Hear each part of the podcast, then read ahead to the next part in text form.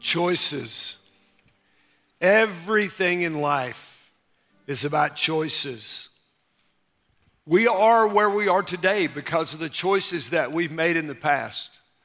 We will be in the future where we will be because of the choices that we will make in the future. God said, I have placed before you life and death, light and darkness. Choose you this day whom you will serve. Choose you this day which way that you will walk. And so that's the choice we all have to make. We are all born into a dark world and we go from a dark womb to a dark tomb. And in the midst, we have all experienced pain and we have experienced problems, real life issues.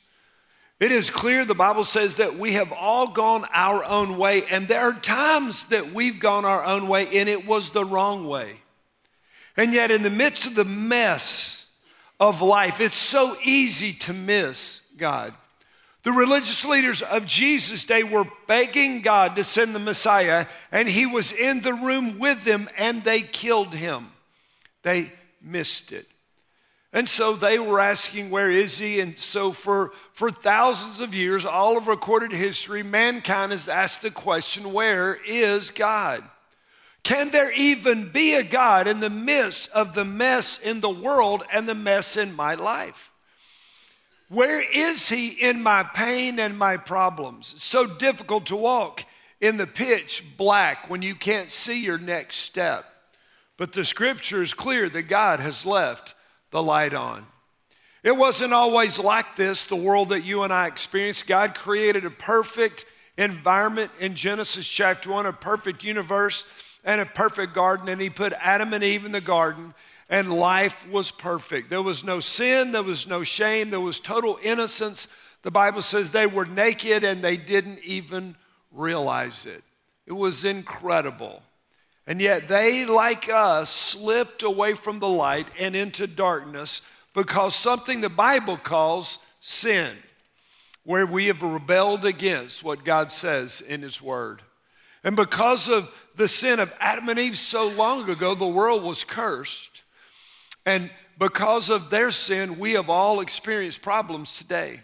And so that causes us, us to say, Where is God? Does God exist? If God exists, where is He? And if God exists, then why doesn't God love me or care about me in the midst of the pain that I experience? And far too many of us look at our Heavenly Father and we compare Him or actually attribute to our Heavenly Father the same attributes of our earthly Father. And for many of us, when it comes to earthly Father, all we know is abandonment. It was great seeing you, son. You too, Lou.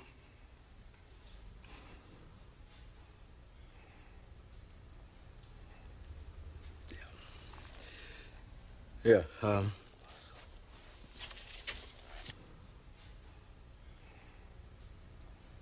I'm sorry, Will.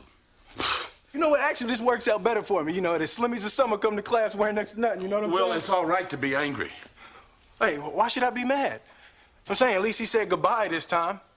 I just wish I hadn't wasted my money buying this stupid present.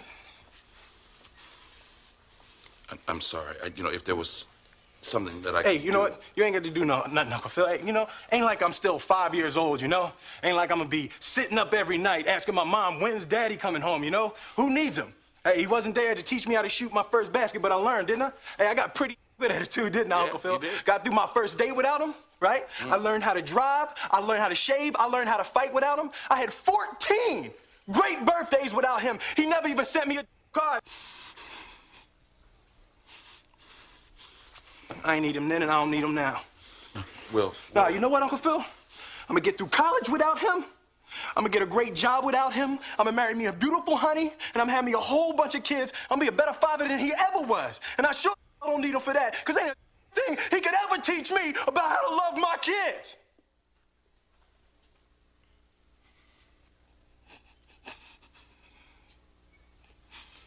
How come he don't want me, man?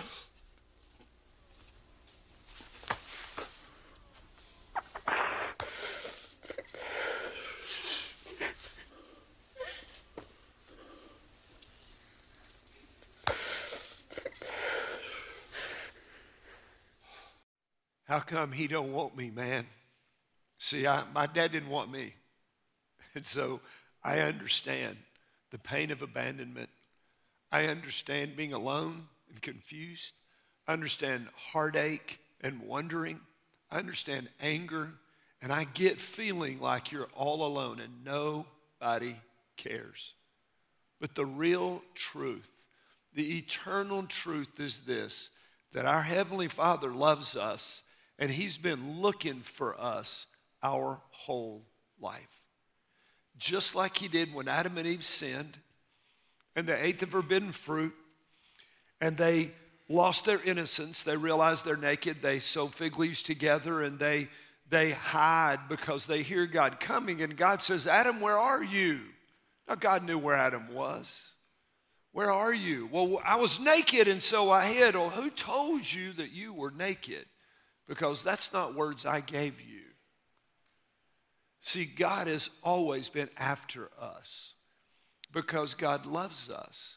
See, a lot of people say, well, this book is old, it's just a religious book. This book is not really a religious book.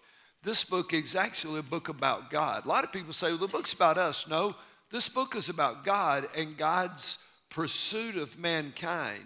God is the subject of this book, and you and I are the direct object because we are the object of God's love and affection, His light and His love. He said in Romans 5 8, God demonstrated His love toward us in that while we were sinners at enmity, flipping God off, when we didn't care about God, He sent His Son to die for us, demonstrating, proving, cutting the light on.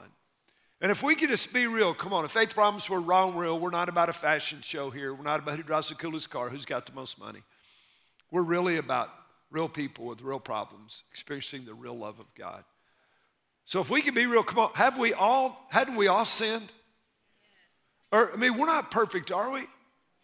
And so, what does God do throughout all of recorded human history? He sends apostles, He sends priests and prophets, He sends all these men and women to try to warn, to try to woo, to try to shine the light, to try to let people see how much He loved us.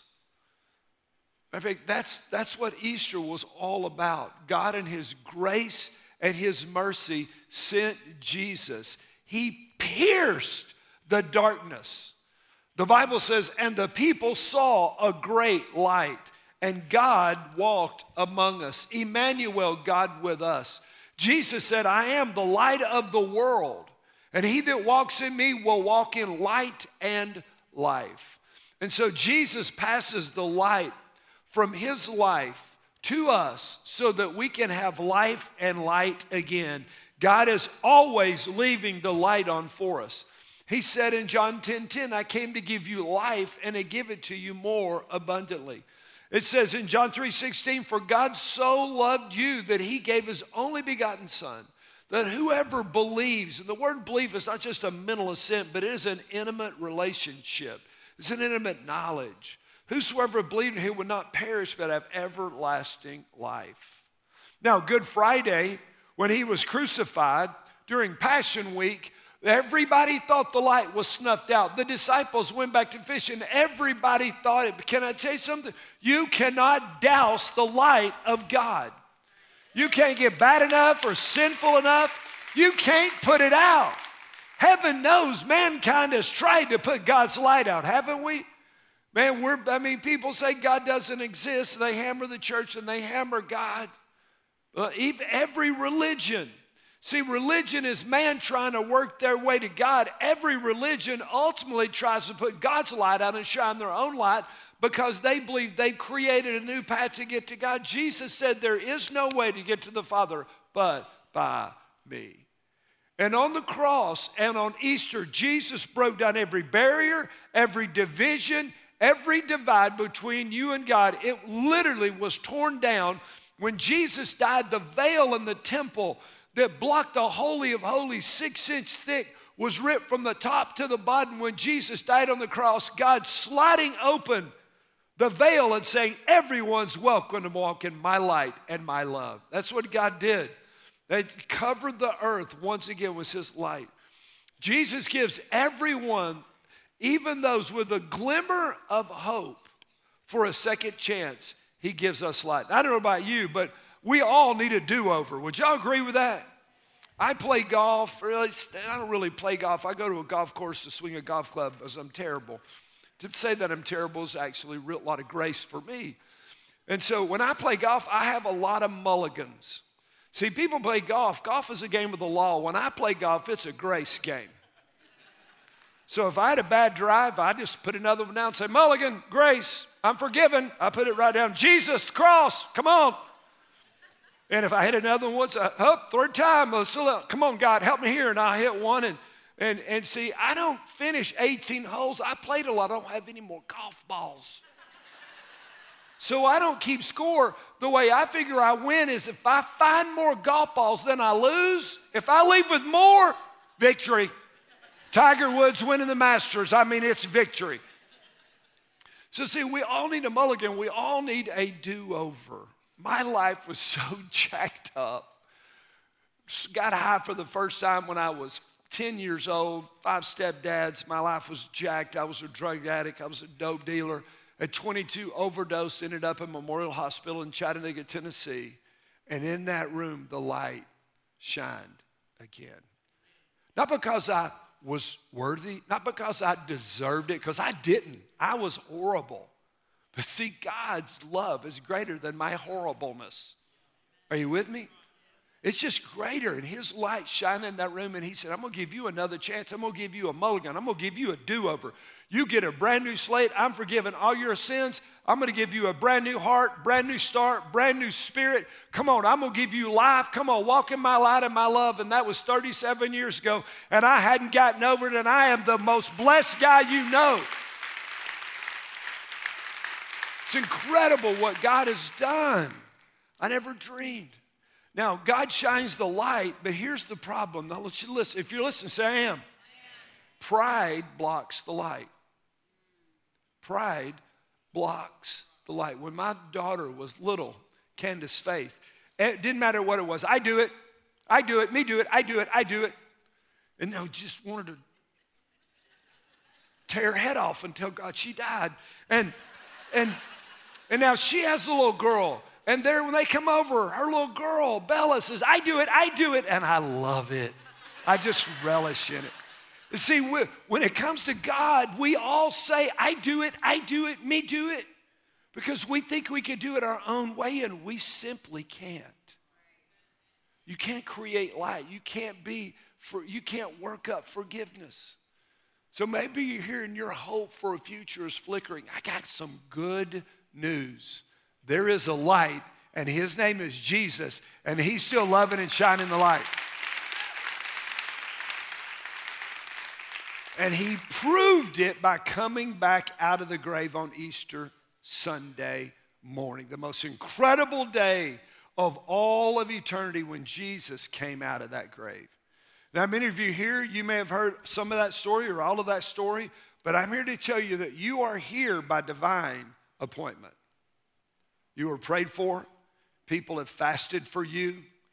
They have, they have looked for you. We prepared for you. Maybe you were invited. Maybe you just, like me, I just showed up one Sunday after the light shined in that, in that room, in that hospital. But deep in your heart, you know that something is drawing you out of the darkness and into the light. And his name is Jesus. He wants to save you, walk with you, fill you, bless you, and help you walk in the light. So if you're ready for a clean slate, if you're ready for a new life, if you're ready to have the light of heaven shine in you and on you and through you, if you're ready to turn away from your old life and turn to Jesus, He's ready to receive you.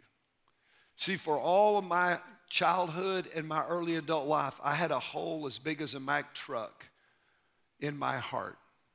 And I thought drugs or sex or everything else in the world was going to fill it until that day in that hospital bed when I said yes to Jesus and the light flooded that room. I knew what was missing. And so he's ready. He's ready. He's left the light on. It says in Romans 10 9 and 10 that if you confess with your mouth that Jesus is Lord and believe in your heart God raised from the dead, you will be saved. For the heart we believe, resulting in righteousness, and with the mouth we confess, resulting in salvation. Now, I want to introduce you to someone. A few minutes ago, we watched, uh, we watched a video based on someone at Faith Promise, based on a lady that goes to our Farragut campus, and her name is Nikki, and this is the lady who the video was about. Come on, give her a hand, would you?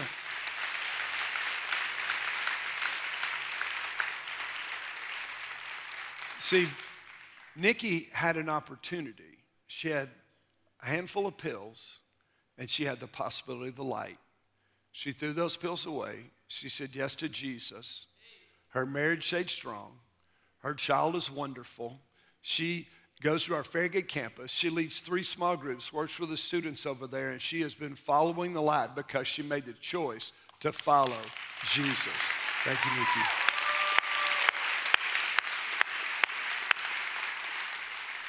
See, we're not about fairy tales of faith promise. We're about real people with real problems experiencing real, experiencing real transformation. So if you're ready to say yes to Jesus, maybe you feel like you've been a Christian all your life, but you don't have a relationship with God. If you're, if you're ready to walk in, no matter where you've been or what you've done, if you're ready to begin a relationship, then He's ready. So at all of our campuses, with every head bowed and every eye closed, should pray this simple but extraordinarily profound prayers. You open your heart up, and we do what the Bible says in Romans 10 9 and 10. So we're going to pray this prayer out loud with you. Pray it with us if you're ready. Dear Jesus, I know I've sinned. I'm so sorry. Forgive me. Come into my heart.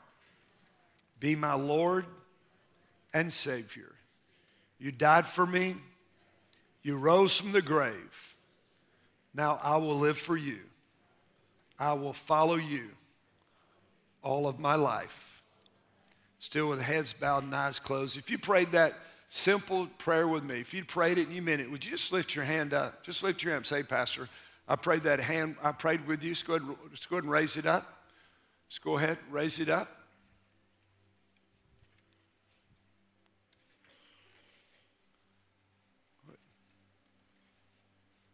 Still, head, still heads are bowed.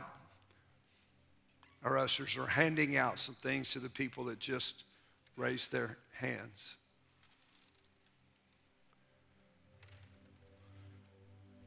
Okay, look up here. Now, probably, I don't know, 25 or 30 people in this service just said yes to Jesus. And that's the thing that caused heaven to rejoice. Last night, Last night, over 100 people said yes to Jesus and 34 baptisms last night. It was incredible. God is at work. Now, Jesus dies on the cross. He comes out of the grave. He spends a little time giving his disciples, the apostles, the last of his instructions, and then he goes to heaven. And he said that my gathering, which we call the church, he said, My gathering you will be a city that'll be set upon a hill. He said that we would be his light into a dark world. Now, I know that there is no such thing as a perfect church, and I'm certainly not a perfect pastor. And I know for some of you, you've been in church in the past, and the church really probably, there's some of you, the church is screwed over. Maybe you grew up in a mean, legalistic preacher was mad at everybody for everything. Why are preachers mad? Didn't he say he give us life to give it to us abundantly? And I'm loving life. I'm not mad at I'm mad at the devil. But I love y'all. And so I know if, if church has failed you, I'm so sorry. But this is what God said. You need to be planted in a house. We all need a spiritual family to help fan the flame and see the light. Over the years, people have asked me, hey, Chris, you never went back to drugs. You never, you always stay faithful to the Lord. Man, what, what, how come, how come I, I don't seem to be able to stay true and you've just stayed so faithful? I'm going to tell you, because I got planted in the house. I got saved on Thursday. I walked down the aisle on Sunday. Didn't know anything about anything, but I had the light shine on me of Jesus, and I knew I loved him. And I was there Sunday morning, Sunday night, Wednesday night, Sunday school, training union. If they had a worm race on the parking lot, I was there with my worm. I'm telling you, I got planted in the house. And that's what God wants all of us to do. He wants us to get planted in the house. You say the church full of hypocrites. Of course it is. We're all hypocrites. Come on. You're in great company. Anybody perfect in the house? No. If you find a perfect church, don't join it because you'll ruin it. Amen? So, we're not perfect, and I'm not perfect, but we want you to come. Matter of fact, next weekend, the weekend after Easter, you've heard Justin Flom, world renowned illusionist, going to be doing a couple of three tricks through the message as we talk about the deception of the devil. It's going to be incredible. So I'm, I'm going to challenge you to be back, man. Just be back. So just make make this a priority. Being in the house of God. We aren't perfect, but there's no such thing as a perfect family. We're passionate about God. We're passionate about you, and we're passionate about God's light. And so this family, when you get into a spiritual family, we've got more purpose than the people in darkness could ever dream about. So our first step, our first step, and about, I don't know, 25, 30 people said yes to Jesus. Our first step, when we said yes, it happens in Acts chapter 1 and 2. In Acts chapter 2, the, the Spirit of God comes, they preach, 3,000 people are saved. They all march straight down the Jordan River, and they all get baptized right then. See, the first step is going public for Jesus through baptism. Jesus said, If you profess me before men, I'll profess you before my Father, which is in heaven. And so the first step is getting into the waters of baptism. You say, but I'm going to do that sometime in the future. I'm not ready. We knew you were coming. We planned for you. We got shorts and t shirts. We got clothes for you to be baptized in. You can put your clothes back on. It'll be fine. It'll be lovely. You'll have wet hair for Jesus. Be great. And so I just want to challenge you. This is Man, the reason that a lot of people come every Easter, and Christmas, and raise their hand every time because they never step farther into the light. I'm, man, God wants you, the one that died for you, the Lord Jesus said, step out. So, man, we, we want to help you move. This new light in your life is meant to be seen. So, your decision is about going public. We are not ashamed of the good news, for it's the power of God into salvation. And so now that you belong to Jesus, you got to step farther and farther and farther into the light. So baptism is your first. And some of you just said, Yes, Jesus. Others, man, you got baptized when you were a kid. Maybe you got confirmed when you were eight days old, but none of that was your decision. Every baptism, water baptism in the Bible, in the New Testament, was somebody that said yes to Jesus on their own, and yes, I want to be baptized. Yes, I want in. It's putting the uniform on. Are you with me? It's put, just putting the Christian uniform on. It's like my wedding ring. When I got married 35 years ago to my incredibly wonderful bride, when we were exchanging our vows, we exchanged rings. Now, if I lose this ring, am I still married? I'm in trouble, but I'm still married. And so, baptism is the wedding ring. It's putting the Christian uniform on. Are you with me? Now, here's what typically happens in a time like this 30, 40 people raise their hands, 10 people walk out. Next year, those people come back, they raise their hand again. Listen, this is the last time you're going to raise your hand. You're going to walk in the light greater and greater degree. We're going to help you walk in the light. You're going to walk in victory. You're going to walk in deliverance. You're going to walk in joy. You're going to walk to a whole nother level. So I'm going to count to three in just a second. You, you'll be able to get up, go straight out the back doors. Somebody will be there. They'll fill out a card. They'll pray with you. They'll take you around, but give you some clothes. You'll go, you'll change, you'll line up. We're going to sing and worship. And as we're worshiping, then we're going to do baptisms. And if the service, too, so many people come, the service is over, your friends and family will go around the Baptist baptistries or wherever it's at, at whatever campus you're at, and they're going to wait, and we're just going to keep baptizing people too. We're done in Jesus' name. But come on, right now, I'm asking you to go public for the one that publicly died for you, publicly rose from the grave, publicly gave up his life, publicly stood with love and light for you. I'm asking you, listen, it may not be politically or culturally correct, but I don't care. If that's what God wants, that's what I want. So I'm going to count to three. Y'all ready? You're not ready. Y'all ready? We'll count to three, and then we're just, people going to start getting up, and we're just going to tear the roof down, cheering. Are y'all ready? Here goes. Help, help me, promisers. One, two, three. All right, come on. Make your way on back there. There we go. Come on. Just head on back there. Come on. Come on, make your way out. There we go. Come on. Come on, somebody cheer while heaven shouts. Come on.